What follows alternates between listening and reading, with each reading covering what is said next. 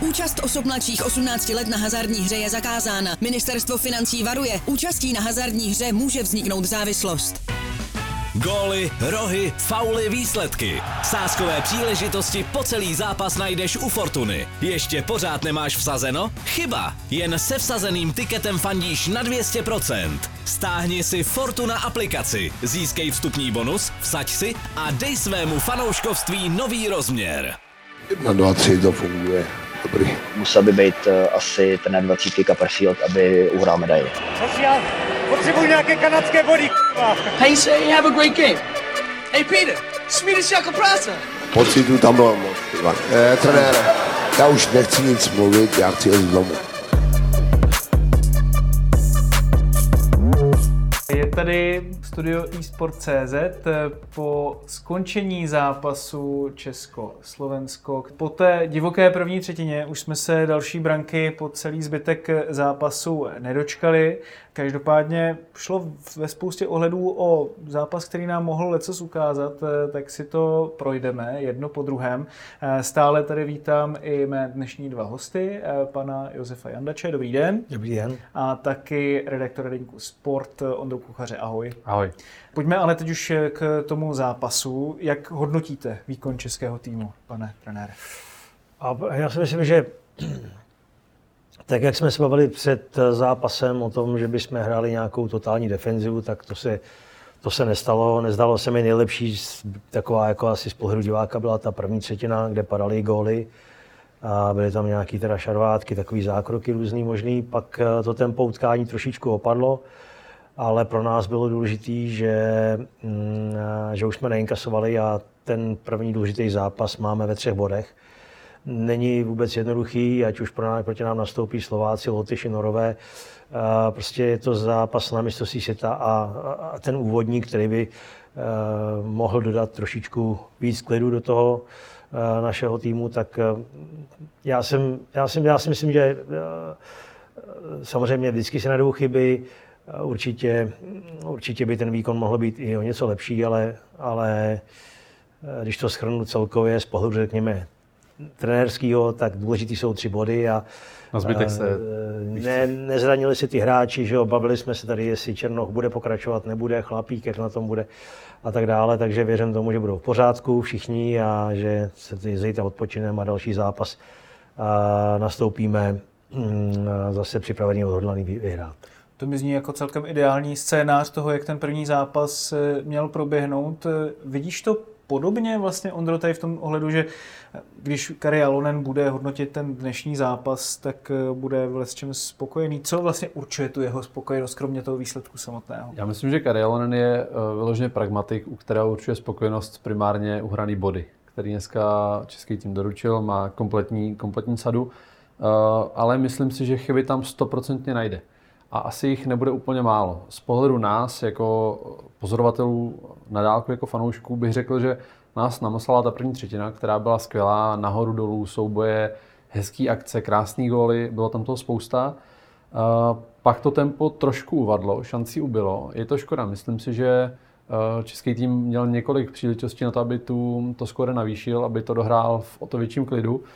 Myslím, že snad čtyři tyčky, tři situace jenom ve třetí třetině, dva na jednoho, kdy snad po každý, když tak měl pravte, ten hráč s pukem jako střílel, místo aby hledal parťáka na nahrávku, což primárně v situaci, kdy jel, kdy jel Sobotka a vystřelil a v předchozí, kdy jel Sedlák s Kubalíkem, tak Lukáš Sedlák také volil střelu, když ta nahrávka se tam možná nabízela o to víc. Neudělal to, a dostaneme se k negativu, což v mých očích pořád je výkon Šimona Hrubce, který teda vůbec nebyl, nebyl jistota. Hmm. Výkon Šimona Hrubce už jsme si celkem rozebrali, ale možná trošku rozveďme téma, které tady nakousil Ondra, a sice právě ta přečíslení, dotažené útoky, Viděli jsme vlastně ten perfektní příklad eh, u první branky, jak by to asi ze strany českého týmu v takovýchto situacích eh, mohlo vypadat. Možná bude úplně nejlepší, když si ten první gól přímo pustíme. Pane Jandači, jestli byste mohl okomentovat, co je systémově správně na tom, jak ta česká reprezentace řešila tuto situaci. Tak tenhle ten gol byl eh, krásný. To, já myslím, že to začalo už, nebo to, to důležité, co bylo hlavně v tom obraném pásmu, kdy si myslím, že to byl chytil, vytáhnul ten puk a A pak vlastně díky tomu jeho pohybu a tomu dobrému bruslení nebo vynikajícímu bruslení uh, udělal to, že vlastně přes to střední pásmo jsme přečíslili toho soupeře. Teď si myslím, že to bude. Uh, teď to vytáhnul a teď, když se podíváme, jak, jak, kolik ujel, myslím, že to byl Cehlárik, a potom samozřejmě hráči jako je Červenka a Kubalík, tak uh, tam je právě možná to zajímavé v tom, že Červenka je spíš ten, který to vymyslí a Dominik Kubalík je spíš ten zakončovatel, ale tady Eh, důležitý je, že ten Filip chytil, pokračoval dál v nějaké rychlosti přes, eh, přes ten prostředek. A tam trošičku stáhnul to obránce, umožnil tu přihrávku přes osu. Ale já bych normálně čekal, že Dominik Kubalík tohle je přesně jeho parketa, že dostane tuhle tu přihrávku a bude zakončovat z první, ale on to z první vrátil. A tohle si myslím, že byl ten rozhodující okamžik pro, to, že, pro toho golmana, když přijdou takhle dvě přihrávky přes osu, přesný, je to strašně těžký chytat. A, a Červus to potom dal z první taky dobře, tohle už on umí, ale tady ten Filip chytil to, vytáhl parádně, přijde jedna přidávka, druhá přes osu. A, Těžká střela normálně. A jako, ale jako levá to měl, neměl to, to, ale tohle to on umí. A, ale uh, tohle byla prostě nádherná akce, hmm. to si myslím, že tohle se hráli výborně. A hlavně důležitý gól, rychleji po tom obdrženém gólu, Eh, že jsme rychle reagovali na ten první obdržený gól, takže prostě nádherná akce. Hmm. Ondro, řekl bys, že tento gól je vlastně vzor toho, co chce Karel Jalonen po českém týmu do ofenzivy? Řekl bych, že jo, že tohle je přesně, tohle je přesně ono. Uh, rychle získat půl, odebrat ho, a mazat dopředu a moc se s tím nemazat a, a rychle zakončovat. To je. To je, asi, to je asi sen ale každého trenéra. To, to, tohle je ideální akce, která by se líbila každému. To. Hmm. Tohle to přece chce každý trenér, nebo to hlavně se hrajou ty hráči a oni to vědí, tohle to, jak si to hraje. Hmm. Jsem to nemaloval takhle tady před, to, před zápasem, přesně takhle tohle, to, se hrajte. Ale jako tohle by si přál každý trenér. No. Ne, jasně, jasně. Mně jde spíš o to, že vlastně mluvili jsme o těch přihrávkách přes osu. Eh, v některých těch situacích jsme se jich dočkali, eh, třeba přesilovky mi přišli, že v Let's byly eh, dobře sehrané od toho českého národního týmu, že dokázali udržet eh, puk v pásmu. Na druhé straně právě při těch přečísleních třeba některé ty situace nebyly dohrané. Eh, tak z tohoto pohledu mě spíš právě zajímá třeba v čem ještě ten český tým může vylepšit třeba i to skóre, aby mm, ten zápas měl v kapse už mnohem dřív, což vlastně dneska se nabízelo. Že jo? Asi. Jasně, no, ale to zakončení někdy samozřejmě buď to ten hráč umí nebo neumí, ale tady zrovna jak jsme zmiňovali tu akci, tak eh, když se podíváme na hráče typ, typu Romana Červenky a Dominika Kubalíka, to jsou zrovna hráči, kteří eh, v každém týmu o tu produktivitu se starají, umějí to sehrát. Eh, tak jak jsem řekl, Červus umí dát gol, ale umí výborně ty situace připravit. A Dominik Kubalík je prostě střelec, výborný, výbornou střelu má, ví, kam mu to chodí ale mě překvapilo právě to, že tu přihrávku on dal, on dal potom i tu druhou přihrávku v té přesolovce z první, uh, taky to rychle, rychle pustil do té hokejky přímo Sedlákovi do brankoviště a Uh, myslím si, že v tomto směru ten Dominik Balík udělal obrovský pokrok, že to už není jenom ten typický střelec, ale už umí tyhle ty věci. Ale potom ty další aktéři, co tam byli v těch situacích dva do jednoho, už to bylo možná i trošku taková ta a, a, ten zápas si blížil ke konci a, a radši možná volit jednoduchý zakončení střelou, než třeba zkazit přihrávku, e, netrefit třeba i tu bránu hmm. a můžete poslat toho soupeře do protiútoku, takže možná to zakončení už bylo zjednodušené, i když se to tam nabízelo, jo, ať už to byla ta první situace, kdy to Sedlák mohl e, dát e, Kubalíkovi téměř do prázdní brány a e, Sob to měl trošku už, měl to, měl to už byl docela blízko brány, a jako, takže tam volil tu střelu. Ale uh, tyhle, ty, tyhle ty situace, když budeme proměňovat, tak na to budeme dobře. No. Uh, kolikrát vám tyhle ty situace ten soupeř nabídne. Hmm. Um. Právě Dominik Kubalík, o kterém byla teď řeč, byl tady naším týmem redaktora a pana trenéra vyhlášen i Merkur X-typ hráčem zápasu. I když Lukáš Sedlák byl produktivnější, co se týče gólů, tak vy jste zvolili jeho. Proč? Tak já si myslím, že eh, tohleto posuzování, my jsme se bavili o dvou jménech a byl to Dominik Kubalík a Sedlák. Mohli jsme se hodit mincí trošku. Sedlák eh, jsme věděli, že dostane cenu v tom zápase, protože dodal dva góly, takže to se víc vždycky jako cení. Jsme se, tady. My jsme se spíš snažili jako najít eh, Dominika Kubalíka právě protože připravil takovýhle dvě krásné přihrávky, To já vám nevyčítám, já si myslím, že to je správný eh, právě. se to rozdělilo. Oba dva hráči hráli výborně a jeden to dostal jako hráč utkání přímo na místě a my jsme mu to tady dali, a my jsme druhý mu to dali na dálku. Jakou s ním máte třeba vy osobně zkušenost s Dominikem Kubalíkem? eh, Co je to za hráče nebo i za kluka?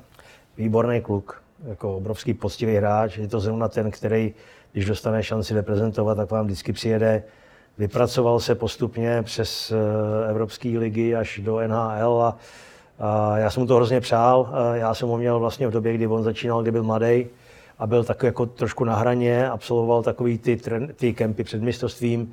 Někdy se dostal na začátku, mu to myslím, že dvakrát uteklo, vždycky to bylo takový jako na, na vážkách, ale uh, on to vždycky hrozně jako přijal spíš tak, že pomalu se ještě omlouval, hmm. že nepodal svůj nejlepší výkon a podobně, ale uh, a myslím si, že jako na sobě fakt zamakal a, a patří k našim eh, tahounům. A, ale celkově, když to schrnu, tak prostě obrovský srdce, výborný kluk a pro každého téra strašně dobře se s ním pracuje. Jako. Čím dokázal být v dnešním zápase nebo i obecně rozdílový? Eh, Tím, že vymyslel něco překvapivého. Tím, že udělal krok, který třeba eh, soupeř nečekal. Naštěstí ho čekali jeho spoluhráči. A tím, že přesně jak to řekl trenér, ten první gol, tam podle mě každý na ledě čekal, že to Dominik Kubalík jako střelec, vlastně zvlášť on, že byl v té situaci, že to pošle na kasu, no ale neváhal a narýsoval krásnou přidávku na Romana Červenku. Totež, to už tady padlo, totež druhá situace v přesilovce na Lukáše Sedláka. Mm, I proto jsme ho podle mě ocenili tímhle titulem hráče utkání, protože zvlášť on, že byl v téhle situaci toho režiséra, který nelenil a vymyslel takovýhle krásný akce, tak eh, tohle jsme chtěli ocenit primárně. Hmm. Český tým každopádně se odstl občas eh, pod, eh, neříkám úplně tlakem Slováků, ale byly tam určité situace, kdy si Slováci dokázali vytvořit nepříjemná a eh, dost nebezpečná přečíslení. Co do defenzivy, řekl byste, že tohle je třeba jedna z těch věcí, kde si český tým ještě musí dávat v těch dalších zápasech eh, větší pozor, nebo to tr- trošku jako vyplývá i z toho systému hry, který praktikuje? No, já si myslím, že uh, docela dost puků prošlo na bránu. Takže si myslím, že v té defenzivní činnosti by možná mohlo v našem obraném pásmu hlavně lepší práce v tom blokování střel a možná lepší práce holí. Ta hůl je prostě velká zbraň a, myslím si, že tak jako sbírat ten prostor těma hokejkama, který jsou na ledě a, a který znemožňují právě různé přihrávky, které třeba přijdou, nebo a použít uh, i tu hokejku do bloku, ale to se mi tak prostě, to je teď takhle rychle po zápase. Zdálo se mi, že tam přišlo prostě do střel do toho předbankového prostoru a kde možná by si to mohlo i, líp jako čistit. Jo. Byly tam situace, které třeba byly i o náhodě, uh, že to prostě ne, nepropadlo do brány, takže tohle si myslím, že bych asi na tomhle tom jako zadělal. No. Když si vezmeme jednu z těch největších, možná největší šanci třetí třetiny eh, z hole Tomáška, tam to neuvěřitelným způsobem zablokoval vlastně nohou eh, Patrik Koch, až se tomu eh, Tomášek obdivně divil na té ledové kostce.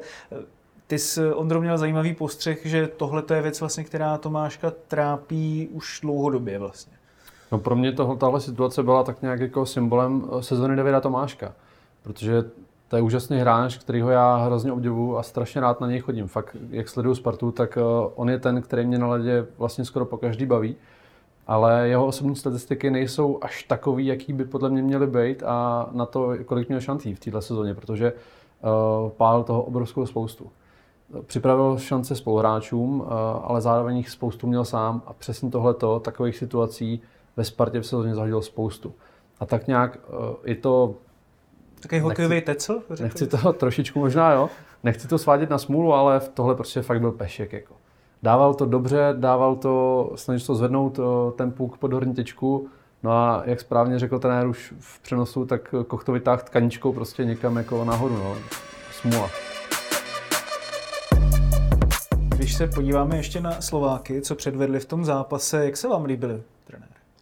Vůbec nepředvedli špatný výkon. Já si myslím, že tak celkem uh, oni ten projev mají kultivovaný. Jiný projev jako v porovnání s náma, že třeba my jsme spíš teďka pod Jalonem víc defenzivní a oni s tím térem hrajou víc jako ofenzivnější styl, vždycky hrali takový trošku víc aktivnější, což se jí potvrdilo a hráli i jako na hraně té agresivity, hlavně v té první třetině a vůbec jako nehráli špatně, měli celkem dobrý přechod středního pásma, dobrý pohyb.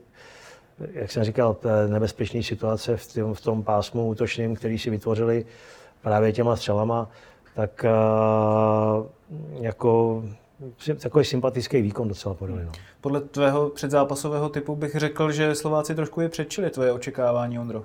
Určitě. Je to kombinace obojího. Čekal jsem, že český tým bude dominantnější, než nakonec byl. Produktivnější možná bych řekl. I produktivnější, protože ty šance tam byly, byly tam tyčky, hmm. ale přece jenom i jsem čekal trochu jako výkonem dominantnější, dominantnější představení, protože aniž by střeli na branku jako vypovídali o samotném průběhu tkání jako na maximum, tak eh, český tým prohrál na střely 22-26. Eh, Slováci toho měli spoustu. Myslím si, že víc, než si trenér Karialonen představoval. Takže překvapili mě určitě svým výkonem. A upřímně eh, i kvůli těm zahozeným šancím jsme končili ten zápas tak nějak se staženým zadkem, no, že jsme hmm. nakonec rádi za výhru 3-2 a bereme ji. Myslíte si, že Slováci budou hlavním adaptem na čtvrtfinále z té naší skupiny? Myslím jako tím čtvrtým samozřejmě po, po Kanadě a Švýcarsku. Uh, tím, že tam nejsou Rusové ani Bělorusové, když ne, Rusové vždycky jeden z favoritů, Bělorusové za mě když třeba pozbírali ty nejlepší hráče, mohli i sem tam někdy překvapit. Mm, možná jako víc uh, takový silnější třeba tým, než když tam jsou Maďaři, Slovenci a podobně. Hmm. Tím je nechci nějak jako uh, už dopředu odsuzovat, ale uh, to postupové místo asi si myslím, že uh, to playoffový, tak uh, Slováci a tam ještě kdo... S Lotyšem asi o to dají, no, podle mě. Lotyši, Slováci, asi myslím, takhle bych to viděl. Si, že, no, myslím že... si, že Kazaši a Slovenci mají letos velice slabý výběry, že ty budou fakt jako hrát o tu záchranu, ty budou hrát spodek. Norové přivezli taky na svý poměr letos slabý tým, byť pořád tam nejdeme ty, ty klasický uh, frajery, Tretenes, Olymp, ty, který už jezdí asi 55 let na ty šampionáty, tak ty tam jsou i teď. Uh, na druhou stranu uh, nemají tu další generaci tak dobrou a neočekávám, že by nějak jako potrápili Slováky. Takže myslím si, že o čtvrtý místo si to rozdají stoprocentně Slováci s Lotyšskem a potom na výkonu o to víc uh, favorizuju Slováky, že to zvládnu. Já bych třeba jako to doplnil tím, že na pár mistrovství jsem byl. Ono to není nikdy jako jednoduchý, jo? že vy máte jako nějaký něco, předpoklad nějaký, že hmm. hrajete proti třeba outsiderů a, a na to mistrovství tam se dost často stane to, že vás prostě někdo nachytá, nebo že oni jsme prohráli s Rakouskem, že, nebo tak, tak prostě všechny tyhle ty Mm, já si pamatuju na mistrovství že 2010, tam jsme prohráli taky že s Norama, eh, se Švýcarama, tam jsme prostě fakt byli na hraně postupu do, do playoff a nakonec to byla zlatá. Takže já bych byl jako zatím opatrný v tom, eh, jestli bylo větší očekávání. Já si myslím, že podstatní jsou body proti velmi silnému soupeři, potřeba mít respekt tomu soupeři. A vždycky ten start do turnaje, když je takhle s výhrou, a možná je lepší vyhrát takhle 3-2, než vyhrát třeba líp a jít eh, třeba lehkovážněji do těch dalších dvou relativně zápasů, kdy se ty body taky čekají, ale pokud uděláme za ten dvojzápas teďka, co nás čeká 6 bodů, takzvaný ty povinný body, tak se dostaneme na 9 bodů, zrovna třeba proti Slovákům, který by si to mohli rozdávat eh, od tu štěrku postupovou, tak jsme se dostali plus 3 a teď když se nám to povede, tak by to mužstvo mohla nabrat postupně sebevědomí a takový ten klid do těch dalších zápasů, do těch těžkých zápasů a, a připravit se na klíčový zápas. A to, takže já dneska strašně užitý vítězství. Hmm. Si myslím taky, promiň, že ty hráči to udrží správně na špičkách, že je to udrží v tom dobrém nastavení, že uh, pořád s tou chutí pracovat a jakoby v tom, že budou ostražitý, že to nebylo Lepší vítězství. vyhrát 9-3. Že to Trochu jo, je to, nebylo to vítězství 6 na suchém triku, že prostě pořád jako ty hráči ví, hele, bacha, nebylo to ideální, o to víc musíme makat jako dál i proti těm papírově slabším soupeřům. Každopádně ještě ke Slovákům, jak se vám obecně líbí ta jejich cesta teďka v těch posledních letech, kdy už dokážou i vlastně dostávat se dál na těch šampionátech, teď vybojovali eh, kov cený na mistrovství světa juniorů. Myslíte si, že se tam opravdu jako děje ta obroda, o které je tam docela často řeč?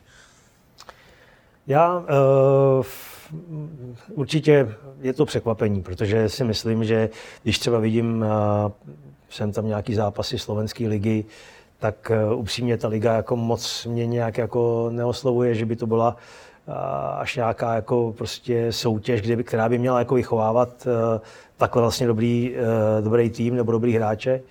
Na druhou stranu ty, ty mladí, který teďka vyprodukovali v, v Němce a jak se jmenuje ten vysoký? Slavkovský. Ano, tak to byly prostě, že jo, to jsou světoví hráči nebo budou světoví hmm. hráči a, a je to prostě pro mě překvapení. Jako příjemný překvapení, já Slovákům přeju, že jo, tak hmm. Uh, pokud jsou teda za náma, tak dneska, dneska jsou, takže můžu mluvit, ale uh, i v těch mládežnických kategoriích hrajou sympaticky, vlastně furt vychovávají někoho, je to příjemný, no, překvapení. Hmm. Jak to hodnotíš ty? Možná k tomu máš i trošku blíž, že, ten, že to téma je ti relativně, aspoň jako přeshraničně relativně blízké na tom trojmezí. Já se úplně upřímně přiznám, že Slovenskou ligu absolutně nesledu. Hmm. Jenom si občas o ní něco přečtu a pak spíš čekám třeba, protože často z ní tyto hráči odchází do Česka a kolikrát se tady neprosadí. Takže třeba na to navážu, že o to víc jsem teď zvědavý, jak se prosadí William Čacho, který uh, byl top v produktivitě slovenské ligy, byl to kapitán Trenčína a od nové sezóny bude hrát za Třinec, takže hmm. uh, jsem zvědavý, jak se prosadí, ale v té slovenské lize o té kvalitě vypovídá třeba jenom to, že velice málo hráčů je v současném týmu ze slovenské ligy, že jo. Z české extraligy tam mají 11 kluků a ze slovenský uh, budu střílet trochu od boku, řekl bych tak pět. Hmm.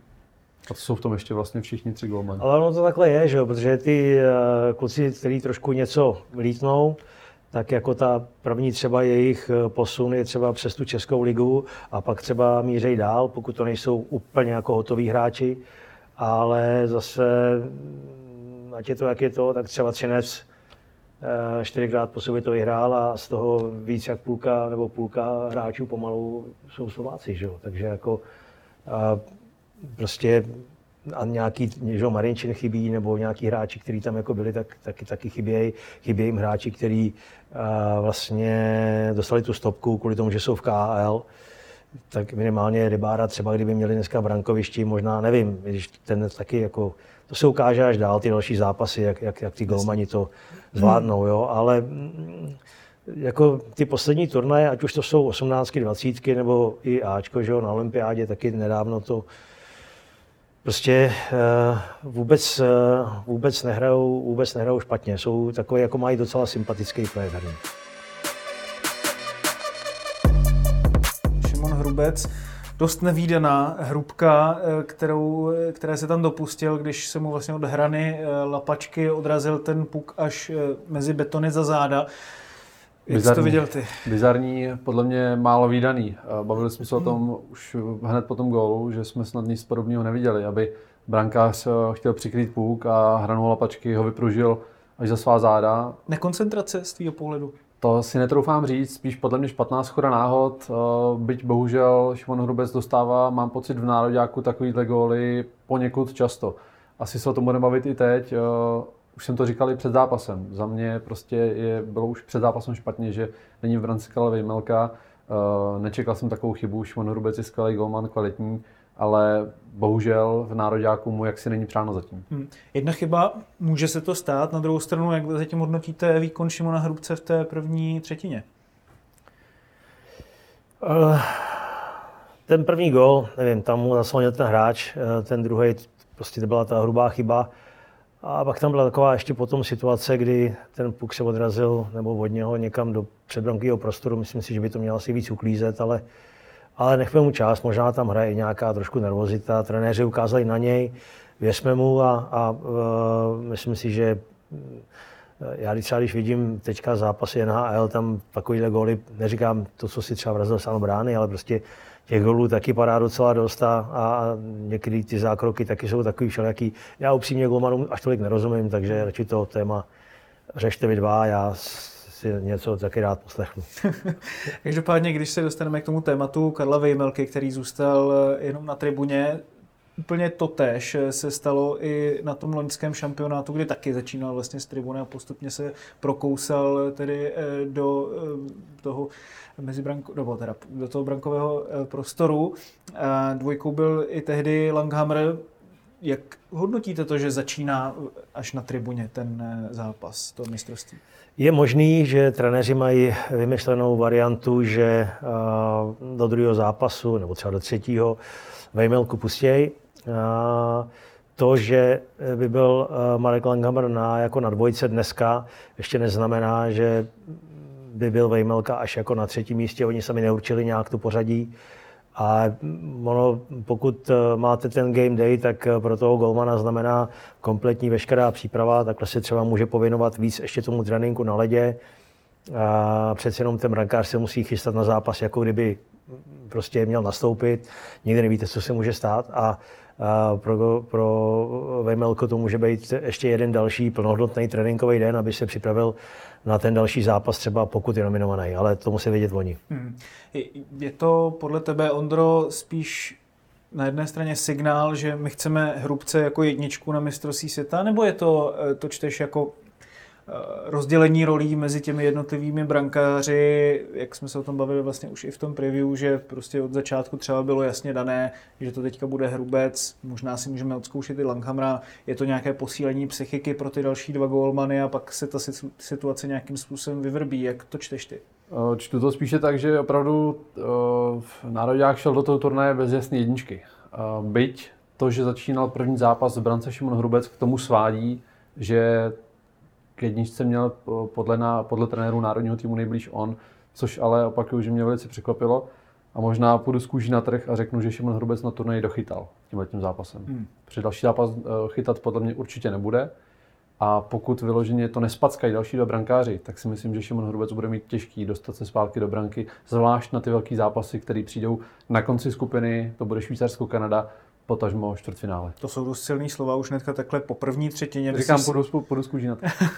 Takže ani další dvě třetiny tě třeba, kdyby předvedl nějaké vesmírné zákroky, by tě nepřesvědčilo o opaku? Uh, třeba jo, ale věřím, že vesmírné zákroky nebudou potřeba, protože uh, doufám, že Slováci už se nebudou dostávat do tolika šancí. Věřím, že český tým využije tu nabídnutou přesilovku uh, pětiminutovou za plný jasný bláznivý faul Rosandiče, který naprosto po právu dostal pětiminutový trest, eh, že Češi navýší náskok a vyvarují se chyb, protože eh, byla tam šance, myslím, že to byl eh, Cehlárik, který měl poloprázdnou branku a, a netrefili, takže bylo to stavu 2-2, takže ten, mohlo to být i poněkud neveselější z naší strany. Hmm.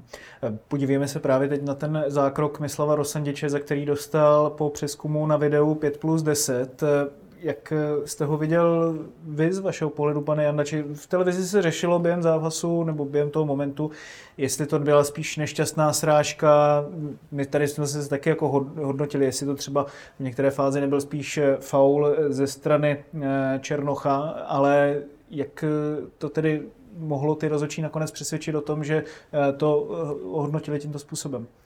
V tom prvním záběru to vypadalo spíš, že je to nešťastná srážka a potom při tom opakovaném záběru a bylo vidět, že jako na, že se tomu Rosandič mohl vyhnout nějakým způsobem. Jo? Šlo to koleno na koleno a myslím si, že i teda on riskoval. V tom jsou hrozně, hrozně vlastně takový ty momenty, kdy nevíte, který koleno v tu chvíli jako vydrží. A on šel do velkého risku i na svoje zranění, jo? ale ale prostě v tom, zopako- v tom zpomaleném záběru bylo vidět, že asi té srážce se mohl vyhnout, takže si myslím, že to bylo eh, správně udělený ten trest. No. Hmm. Když jste to viděl takhle na první dobrou, eh, pak jsme viděli, že Jiří Černoch eh, odbelhal s lékařem do kabiny.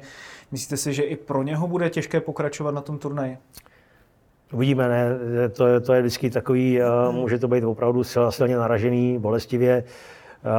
Tam je důležité, aby nebyly porušený vazy, protože já uh, vím, že Černoch jako určitý sklony k tomu zranění má, že ne, nebyl, neři, tím neříkám, že by, že by, se, že by rád marodil, ale prostě uh, jsou hráči, kteří typologicky prostě třeba mají, já nevím, to vazivo méně pevný a tak. A já věřím tomu, že ten Jirka Černoch si dohromady dá, ale, ale jako to je předčasný mluvit o tom, jestli pro něj skončil turnaj nebo jaký, jak, jaký, jakýho charakteru to zranění je. Někdy stačí eh, dva, tři dny a bude dobrý, ale důležité, aby nebyly porušený vazy. No. no, kolena jsou fakt pořádný prevít, eh, to víme všichni a doufejme, že tedy Jiří Černoch bude v pohodě. Eh, o kom se taky spekulovalo, že by nemusel být v pohodě, respektive kdo se hodně sbíral po zákroku slovenského hokejisty, tak byl Filip Chlapík po pořádně, pořádně drsném hitu ze strany Patrika Kocha. Nakonec jediným potrestaným hráčem z celé této eh, situace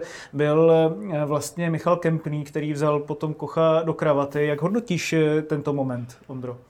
Když začnu u toho zákroku samotného, tak my jsme se o tom s trenérem tady poměrně živě bavili, debatovali o tom a ty názory vlastně oba dva to chápeme. Dřív bychom zatleskali hezkýmu hitu.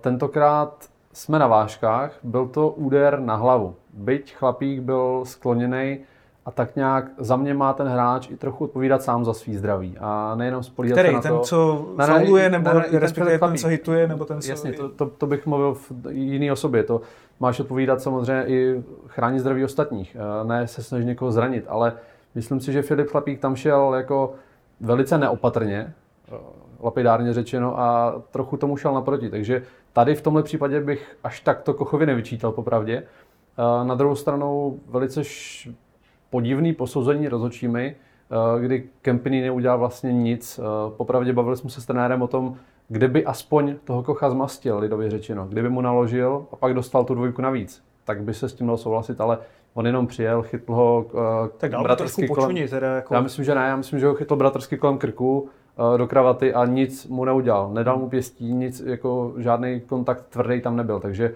to bylo zvláštně posouzeno. Mohli to rozhodčí přejít a nedat dvojku teda na žádné straně. Hmm. Za vás, eh, pane Jandači, myslíte si, že to byl vlastně čistý hit potom ve výsledku, nebo e, i s ohledem na to, že třeba Koch nechtěl ten puk vůbec hrát, tak jestli to není jako nebezpečný z jeho Tohle jsou, je to nebezpečný, je to zákrok na hlavu, ale jsou to takový ty momenty, kdy uh, nemůžete jednoznačně jako určit, jestli to chtěl, jestli tam byl ten záměr, nebo hmm. jestli to byla prostě taková ta možná třeba i hloupost uh, Filipa Chlapíka, nebo uh, třeba i neznalost toho hráče, protože uh, myslím si, že je dobrý, uh, určitě není od věci, když se hrajou ať už playoffové zápasy, anebo zápasy mistrovství světa, tak uh, nejít do toho, si, musím Nevím, jak to mají, nemají eh, v kabině, ale určitě na nějakým tom prýskautu by mohli mít nějaký eh, základní charakteristiky hráčů soupeře a myslím si, že eh, zrovna u toho Patrika Kocha, který takovým způsobem hraje, je nepříjemný, je tvrdý, velmi dobrý hráč, jako to je z hlediska toho, té agresivity. Mm. A možná, že třeba zrovna chlapík, který teď tady nehrál v Čechách, nebo hrál tady jednu sezonu a jinak je to možná i neznalost toho hráče. Je dobrý, když je takovýhle hráč na ledě o něm vědět, prostě mít tu hlavu nahoře a počítat i s tím. Ale spíš bych jako hodnotil ty dvě naše vyloučení, ať už to byl Chytil, anebo to byl Kempník, který vlastně jako byli vyloučený z nějakých potyček, šarvátek, že v tomhle to musíme být jako tým chytřejší, protože my jsme vlastně dostali dvě dvojky a ani nevíme jako za co, takže hmm. je, to, je to prostě věc, kde musíme být jako tým chytřejší. Pokud jdu do šarvátky po takovémhle zákroku, chci se postavit za hráče, tak si myslím, že tam musí být jednoznačně, jednoznačně e, postoj. A jestli mám dostat bojku, tak aspoň za něco. A jestli mu utírám nudly nebo prostě ho obejmu, jak si říkal, tak to, to je zbytečná absolutně dvojka. Hmm.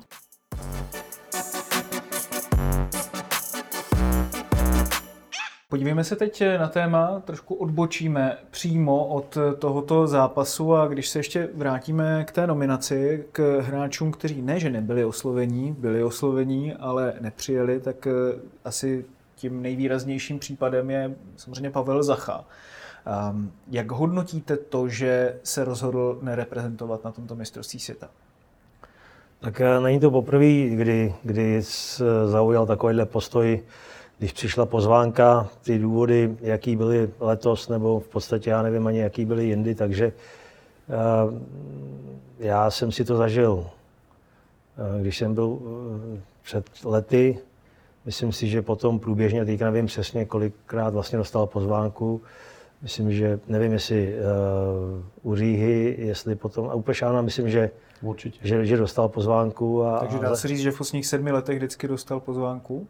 Já nevím, jestli vždycky, já nevím, nevím jestli jako tenkrát u Miloše Říhy, jestli tam dostal nebo nedostal pozvánku, ale v podstatě jakýkoliv pozvánky dostal, tak vždycky byly zamítavý a pro mě už ten postoj by byl jednoznačný. Já si myslím, že má na to samozřejmě právo, je to jeho, je to jeho věc, není to žádná povinnost a tak dále, ale ten jeho dlouholetý postoj k národnímu takový, jaký je a já už bych prostě uh, mu žádnou pozvánku nikdy ani nedával. Prostě hmm. takhle to je takovýhle postoj zaujal a, a radši tam vemu kluka, který si toho národního drezu váží a nehraje na AL třeba, a než, než tam mít hráče, který, který se k tomu dlouhodobě takhle staví. Jo. Takže je v dobrém věku, je, je, je furt mladý a tak dále a, a vždycky to byl takový trošku... Uh, samorost?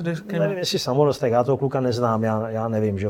Já jenom vím, že uh, když tenkrát uh, Martin Ručínský jako manažer týmu ho oslovil, tak uh, tak nejdřív jako, že pojede, pak najednou se to změnilo, pak najednou nebral telefony, takže jsem mu volal nebo posílal sms na to ani nereagoval, takže já nevím, mně se nestalo, kdybych třeba uh, zavolal Jardovi Jagrovi nebo poslal mu sms že by mi prostě neodpověděl. A tak, tak takovýhle hráči prostě nebo drtivá většina hráčů, prakticky všichni nějak reagovali, nebo prostě řekli, nemůžu pro to a pro to, nebo prostě to a teď, když ani nezvednu telefon nebo nereaguju na sms tak, tak asi ten postoj je jasný. No. Tím pádem, a jak říkám, je to jeho věc, je to jeho, jeho právo, ale na druhou stranu mm, není to odmítnutí jenom jednomu térovi, nebo je to prostě už poměrně dost let, kdy mohl přijet aspoň a nepřijel ani jednou pomoc, tak uh, pohodě, tam budou jiní kluci a vždycky je důležitý, aby ty hráči, kteří reprezentují, reprezentovali a, a prostě měli vztah k tomu nároďáku, chtěli hrát. A takže, jak říkám, já bych volil vždycky radši kluky, který, který se k tomu nároďáku staví takhle čelem. Ta situace, o které pan trenér mluví, tak abych ten uvedl, je z roku 2017. Tohle se stalo před šampionátem ve Švédsku. Pavlovi Zachovi v té době bylo 20 let, jestli to říkám správně. Takže v 20 letech uh, po začátku v NHL, startu kariéry za mořem, tak se chová tak, že GM reprezentace Martinu Ručinskýmu, headcoachi uh, Josefu Jandačovi, že nezvedá telefon, že neodpovídá na SMSky. To o něčem svědčí a bohužel ve stejném duchu, ve stejných uh, cestách pokračuje až doteď. Je to smutné a souhlasím s tím, že uh, takový hráč by už do reprezentace pozvánku dostat neměl. A hlavně bych čekal, že sám Pavel Zachá to na rovinu řekne a nebude nikoho tát za nos během sezony. On letos mám potvrzený, že řekl, že přijede. Pokud bude moc, tak přijede, chce reprezentovat, ale pak zase to ve finále odmítne a vlastně nechápu, proč to neřekne dopředu. Proč neřekne, hele, díky, fakt repre, necítím to, není to pro mě, neřekl bych půl slova, ale aby to ukončil, aby to zaznělo od něj a ne, aby pořád jako ne veřejnost nás a fanoušky tahal za nos, ale i ty samotní trenéry a vedení repre. Jak právě, pane Jandači, vnímáte tuto stránku, že i teď před tím mistrovstvím světa se zmiňovalo, že on sám uh, asi prostřednictvím svého otce, řekněme, tak vzkázal, že uh, by reprezentovat někdy chtěl rád, ale znovu k tomu nedošlo. Vlastně on to zmiňoval jakoby několikrát. Já nevím, já jsem to nějak nesledoval, nečetl jsem to, co kdo řekl nebo neřekl. Eh, já vím, že vlastně jako, mm, jako mladýho kluka hodně vychovával jeho otec. Eh, řekl bych, že z něj udělal takového trošku individualistu a do určité doby asi za něj odpovídal i on.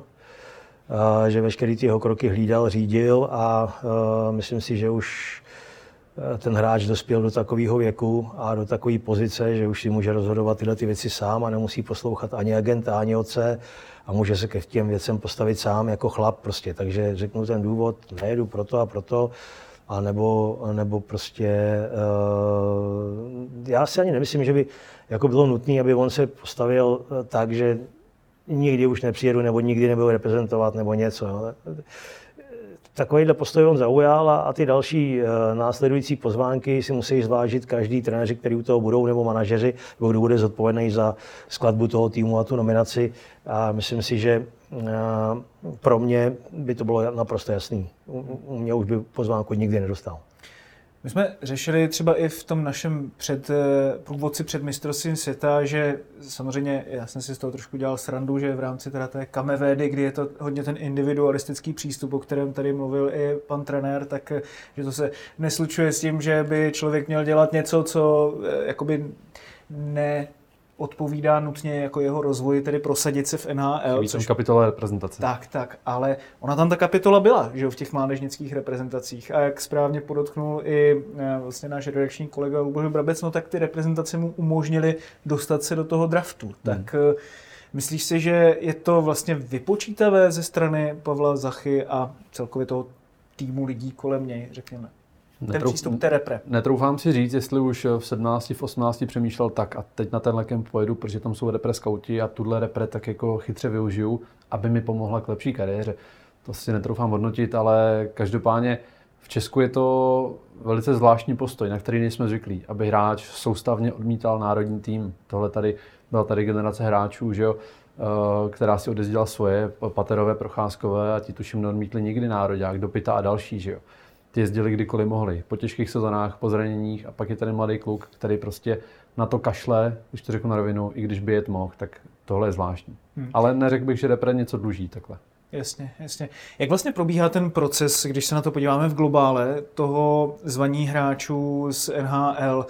Nakolik se vyplácí třeba ta celoroční práce generálního manažera, v tomto případě tedy Martina Havláta, předtím to byl Petr Nedvěd, předtím zase Martin Ručinský.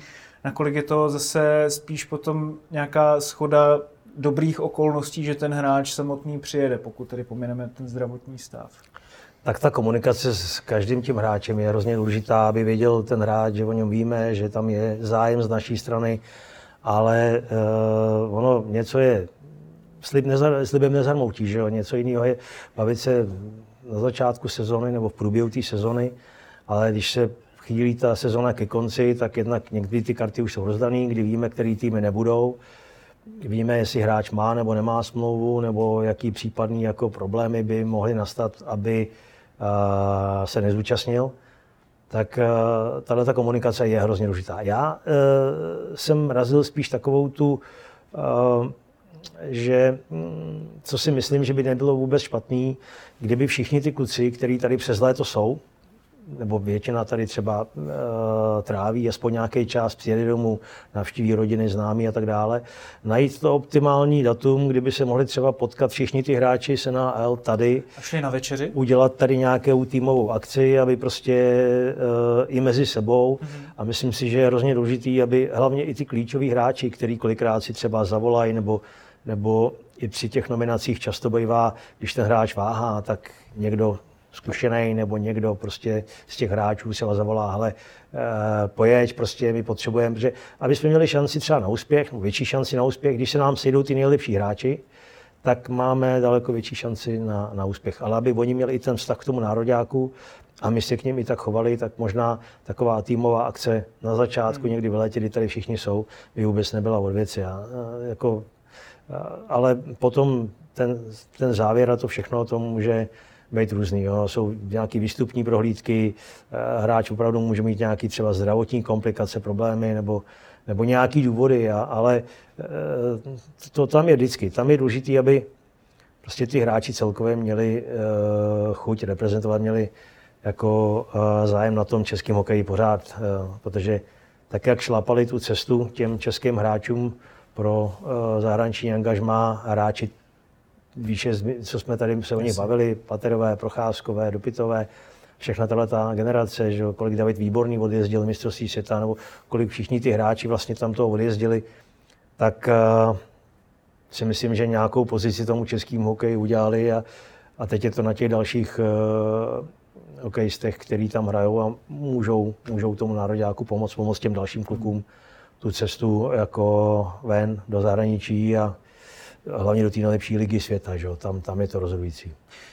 Přijde mi, že po těch letech, kdy se právě řešilo, že ta nová generace hráčů k té reprezentaci nemá zase takový vztah, tak teď třeba vidíme Davida Pastrňáka, ze kterého cítím eh, aspoň, že právě za to třeba umí vzít, eh, když se ten tým sejde společně, že a je a to asi dobré, že jako jednoznačně nejlepší hráč své generace český, tak k, to, k té reprezentaci má vztah, eh, Ondro, řekl bys, že, že opravdu jako tím strhne i ty ostatní? Stoprocentně. Uh, David Pastrňák je svým vnímáním reprezentace hráč staré generace v mých očích. Ten kdykoliv může, tak, tak přijede a upřímně doufám, že uh, letos ani nenapadne žádného českého fanouška se zlobit na, na pastu, eh, že repre odmít, protože měl těžkou sezónu, zklamání z vypadnutí musí být po takové sezóně, jakou Boston měl ohromný, protože to nikdo nečekal a má i nějaký svý osobní rodinný důvody pro to, aby nepřijel. Takže myslím si, že tady uh, žádný hate směrem Davidovi. Teď už se dostaneme k tématu, které českým hokejovým prostředím velmi rezonuje, dokonce natolik, že se mu svazový předseda Alois Hadamček poměrně, řekl bych, důrazně pověnoval i na sociálních eh, sítích, eh, když reagoval na dnešní článek našich eh, kolegů Deníku Sport Zdeňka Jandy a Pavla Bárty. A jedná se vlastně o celou situaci okolo reprezentačního trenéra Kariho Jalonena a o spekulacích, že by ho mohl někdo po skončení eh, šampionátu vyměnit eh, na pozici eh, kouče národního týmu. My jsme to vlastně probírali i v zimáku před mistrovstvím světa, takže pro ty, kteří nás sledují a poslouchají pravidelně, to není jako nic překvapivého. Ale jak vlastně čteš i to, co Alois Hadamčík, protože ty si s ním včera, Ondro, dělal rozhovor o té celé situaci, tu jeho reakci, řekněme. Mimochodem, teď mám hodně zmeškaný hovor, evidentně ale Zaramček nesleduje naše studio, bohužel, jinak by, mi, jinak by mi nevolal. Tak teď se na to může podívat. Uh, čtu to, takže uh, se chce vymezit vůči tomu, uh, co jsme napsali, protože si trvá na svém, byť uh, vlastně zdroje, které máme z jeho velice blízkého kolí, není to uh, žádný, jako jedna bába povídala tamhle na, na rohu ve večerce, tak, uh, tak to o tom minimálně přemýšlí a děje se to. Není to tak, že bychom si vymysleli téma a jako napsali o tom. Ostatně tak... i sám on řekl, že by preferoval na lavičce národního týmu českého trenéra. Je to tak? Tohle podle mě nikdy neřekl. To neřekl? Aspoň, aspoň Já jsem to tomu... aspoň za, takhle zaznamenal, že to aspoň preferuje. Teda sám. Uh, minimálně se tomu veřejně velice brání tomuhle. Uh, když jsem s ním včera mluvil, tak eh, řekl, že tohle nikdy z jeho úst nevyšlo, uh, že t- je mu jedno, jestli ten trenér je Čech, Fin nebo jakákoliv jiná národnost, že mu jde jenom o jeho práci a o ty výkony a o výsledky. Takže tomu se brání, brání se tomu, že nic takového jako nechystá, eh, že Karimu Jelenovi věří, ale že samozřejmě bude v návaznosti na výsledky na mistrovství světa řešit eh, jeho další setrvání, což je ale naprosto legitimní a děje se to vlastně po každém šampionátu head coach předkládá, to asi trenér potvrdí, nějaký svý hodnocení uh, svazu a rozbírá se ten turnaj a výkony na něm. Každopádně, eh, pane trenére, asi není úplně ideální, že vlastně na startu šampionátu eh, dojde vlastně k situaci, kdy se takto jakoby důrazně řeší situace okolo trenéra. Tím nemám na mysli to, že by bylo špatně, že se o tom píše, když se ta situace podle zdrojů eh, kolegů vlastně děje. A jde spíš o to, myslíte si, že se teď k té situaci Alois Hadamčík i třeba tím, co řekl v rozhovoru s tebou, Ondro, že vlastně stojí za tím výběrem a za Alois, eh, pardon, za Aloisem Hadamčíkem. Za Aloisem Hadamčíkem stojí určitě. Ale myslel jsem eh, tedy za Karim Jalonenem, že tedy na to alespoň v tomto duchu zareagoval správně. Já upřímně, já jsem jako žádný, nebo žádný článek nečetl o tom, co, nebo uh, zatím jsem se k tomu nedostal a jako jsou to nějaké debaty, které jsou třeba rozvířené a já si myslím, že Karielo nemá jednu velkou výhodu, že se to k němu třeba asi nejspíš ani nedostane nebo nedonese. Já jsem se s ním o tom bavil, uh, měli jsme takový příjemný rozhovor a on mi říkal jednu, jedna z těch věcí, co je dobrá, může to potvrdit i sám, když jsem byl třeba v Rusku a tak plno věcí prostě ke mně se nedostalo, ačkoliv spoustu věcí se třeba napsalo. A, a, a on, on, on, to sám přiznal. On říká, že, že jako ví, že, že budou různé články, bude se hrát dobře, bude hrdina, bude se hrát špatně a bude, bude na odstřel, tak si myslím, že tohle možná se k němu asi ani nedostane. To se, pardon, to se v statě, to se k němu dostane. A to už se to k němu dostalo a myslím si, že to velice Nevím, tak je to, vnímá. tak ale na druhou stranu, i on toho má už spoustu za sebou, tak asi ví, že jako pozice trenéra národního týmu bude vždycky taková trošku hlava na špalku podle toho, jestli se povede nebo nepovede čtvrtfinále. Já si myslím, že by si to mělo hodnotit až teprve e, s nějakou chladnou hlavou, s odstupem, jaký ten tým předvede výkon. Můžete prohrát ve čtvrtfinále a prostě stalo se to xkrát x trenérům, stalo se to i Hrančíkovi A uh, ten prostě celkový výkon toho týmu může být třeba sympatický, jo, narazíte prostě na favorita, může se to všechno stát, ale musí tam být jako, myslím si, jako rozumný hodnocení toho, co vlastně ten tým, na co ten tým měl, co mohl udělat pro to, jakou udělal vlastně nominaci, že a tak dále. Takže jako já si myslím, že s tím Kari asi jako i trošku počítá. Nevím, jestli teda on má smlouvu dál nebo nemá. Má smlouvu na rok. No tak uh, bych to vůbec neřešil.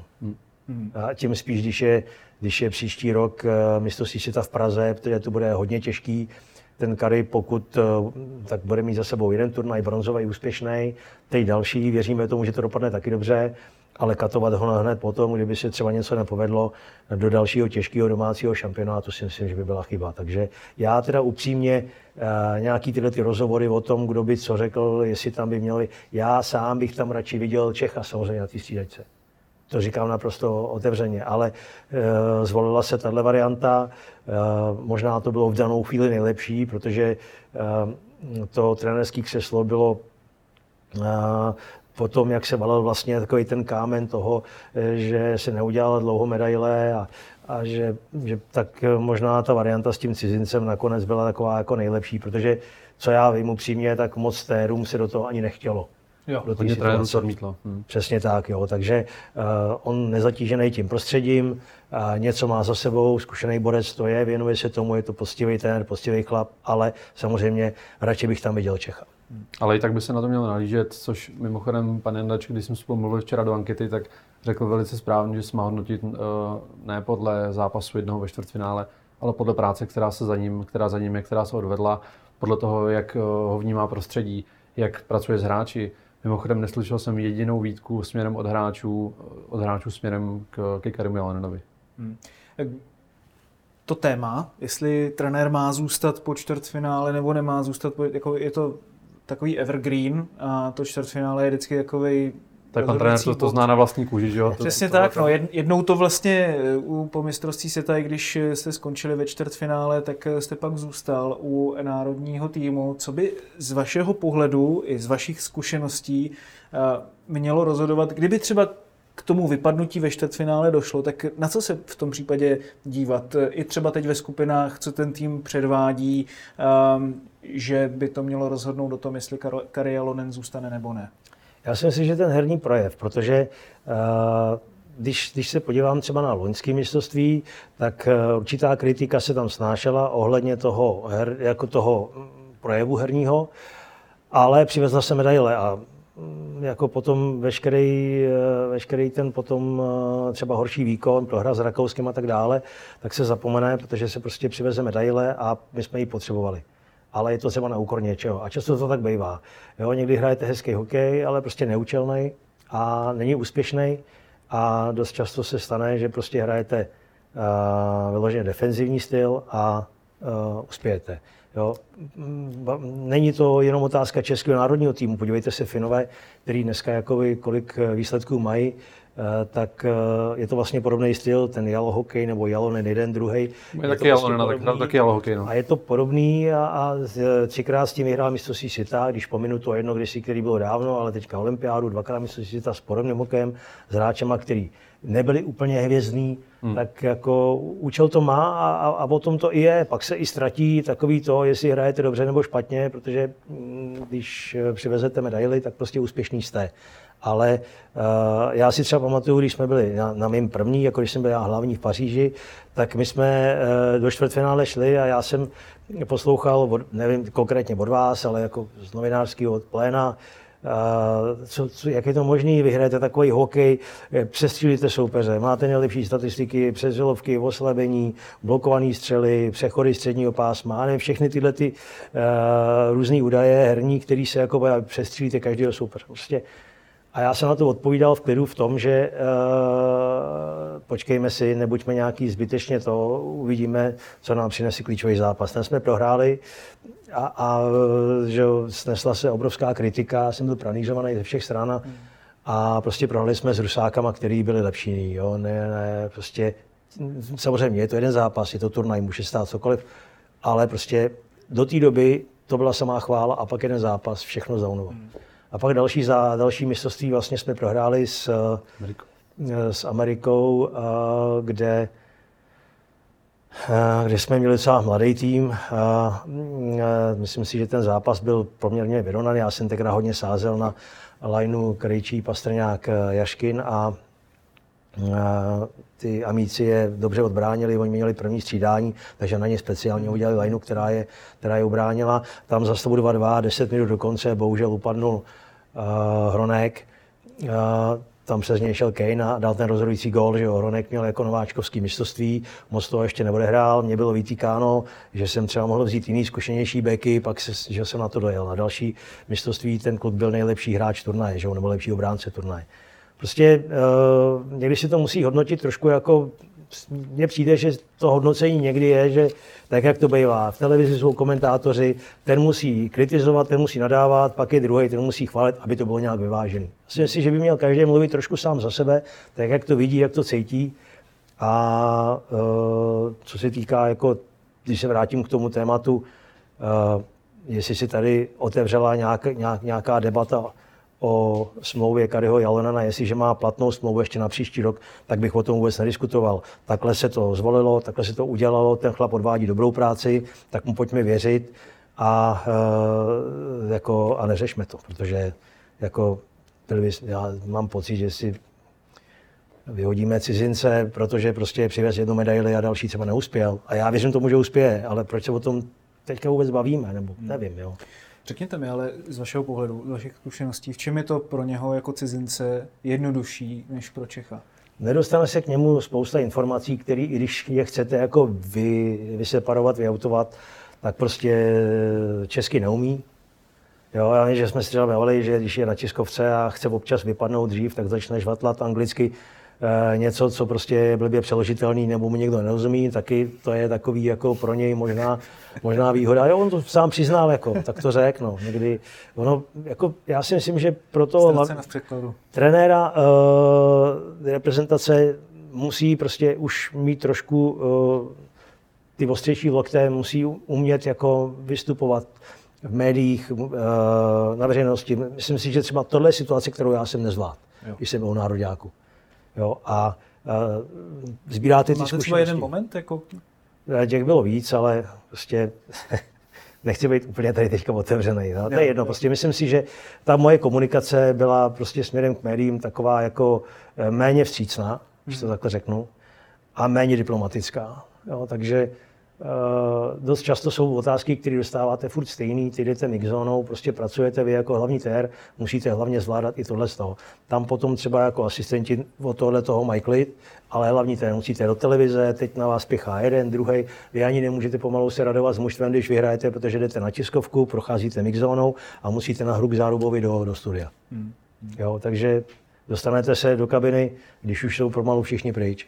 Ale to tomu patří, jo, já na to, to nestěžu si, ale říkám, že uh, odpověděl na tu otázku, že i když jsme se o tom s Jalonem bavili, tak uh, i to, že prostě on uh, nemluví tady češtinou, nemluví rodnou řečí, spousta věcí se k němu nedostane, spoustu věcí si nepřečte, spoustu věcí mu nikdo ani neřekne. Že? Já jsem se snažil třeba od některých věcí vyseparovat a stejně přijdu a tamhle kamarád mi řekne, ty vole, co jste to tam zase dělali, teď napsali tohle, je to pravda nebo něco, a já co napsali nebo kde je něco. Prostě nějakým způsobem se to vám dostane. A člověk to stačí... dává jako třeba i v té jeho nějaký sebedůvěře při té práci? Nebo jako... To si myslím, že záleží už potom na té zkušenosti toho téna, co má za sebou. A to si myslím, že zrovna třeba on už toho má za sebou docela dost. Takže hmm. uh, myslím si, že, že jako uh, tohle je pro něj jednodušší tím, že se k němu všechno nedostane a umí z toho i nějakým způsobem vyrůstat.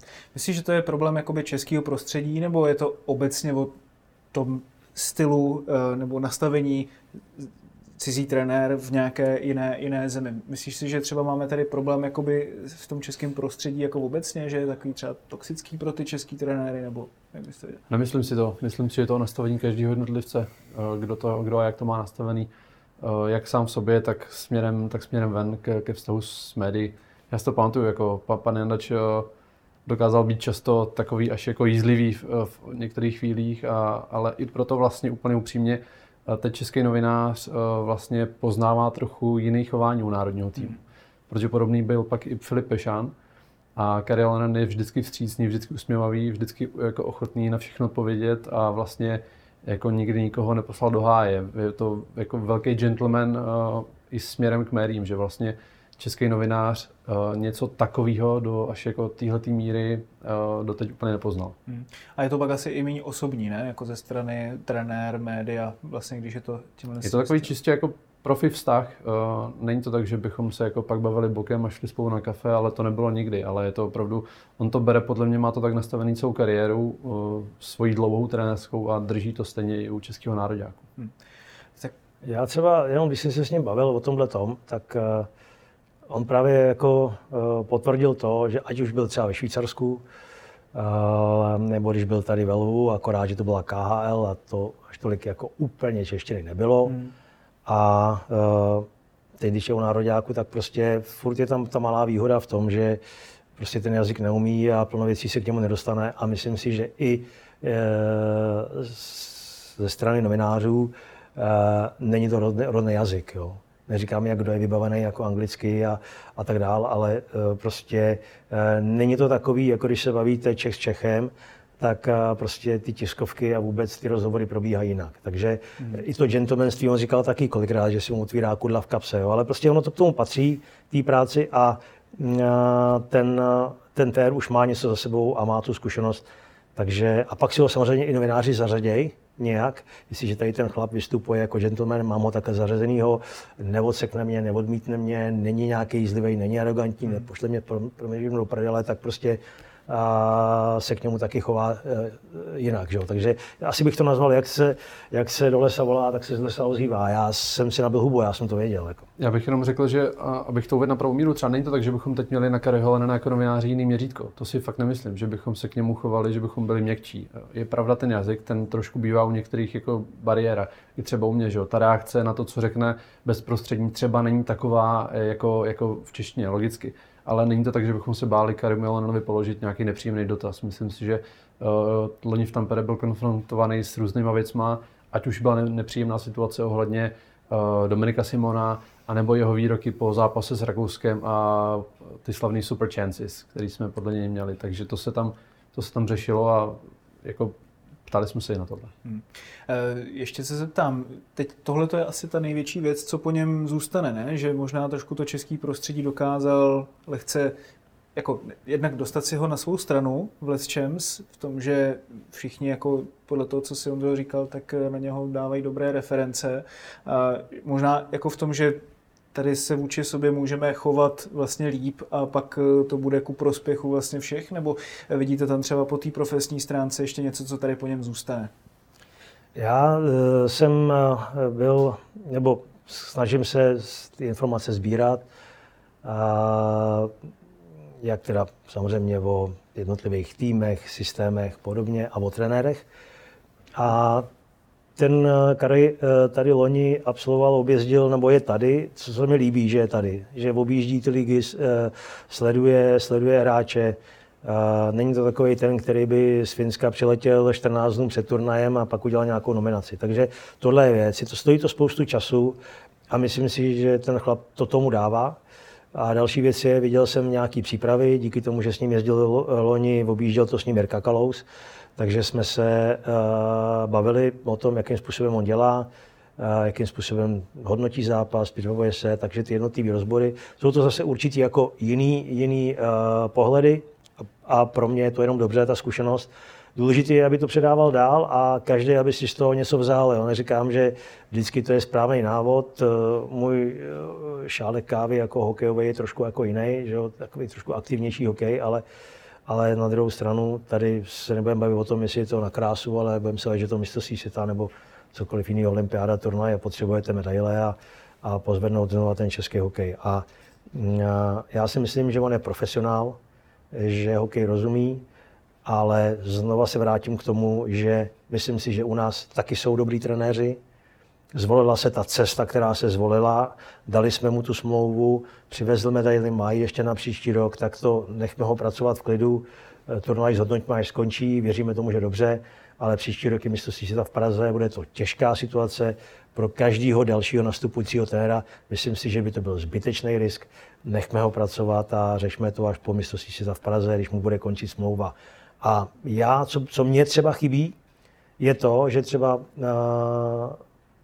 by tam měl být třeba trenér dvacítky, jako případný nástupce, protože se i o něm mluvilo, že o Radimovi udělal teďka výsledek s, s dvacítkou a e, nebo případně další nějaký kandidáti už by tam třeba měli být v roli nějakého pozorovatele, anebo prostě pro mě automatické té dvacítky by měl absolvovat mistrovství světa uh, dospělých, aby tam byl ať už jako pozorovatel, anebo ať už jako třeba uh, pomocný člen trenerského týmu jo, dělat různé statistiky, zkontrolovat druhou skupinu, mít ten postřeh ze zora.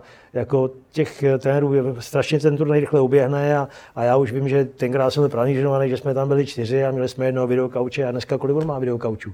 Tři videokauče nebo kolik, to mají, to mají normálně ty týmy ostatní taky, jo. Ten, ten hokej v tomhle tom si nějakým způsobem posouvá pro jednoho videokauče, který tam byl Denis Zavel, tak ten, ten žral nějaký prášky, eh, aby, aby byl 24 hodin Eh, vzhůru. Jo, teď, už tam není ani, teď už by tam nebylo ani na tu žirafu památnou místo. Na no, ale jako, já mě se třeba líbí, že on si může vzít svého videokauče, věří mu, měl tam nějakýho předtím, ten šel někam pryč, jsem vzal toho Norenu, jo, a má tam i na ty naše české kluky a to je strašně užitý. Ta podpora těch lidí kolem něj, aby mu prostě v tom pomáhali, já myslím si, že Radim by určitě tam mohl pomoct taky a jestli to je jeden z nějakých dalších případných kandidátů, tak proč tam není? Ať tam je, určitě by se mu to, uh, určitě by se mu to hodilo do budoucna. Hmm. Tak na tuto notu uh, ukončíme dnešní studio eSport.cz. Já vám všem moc krát děkuji za skvělé postřehy a to, jak jsme to byli schopni tady dneska rozebrat. Pane Jandači, přejeme vám hodně štěstí, hodně dobrýho a těšíme se na vás zase eh, v příštím studiu. Doufejme tedy, že český hokej tuto otázku může odložit eh, Uvidíme samozřejmě podle těch výkonů a výsledků v dalších zápasech. Už i na další utkání vás samozřejmě budeme očekávat ve studiu eSport.cz, tak si to užijte do té doby a mějte se krásně. A sledujte taky zítra studio eSport.cz derby eh, Sparta Slávia s Miroslavem Stochem a Michalem Horňákem. Mějte se krásně.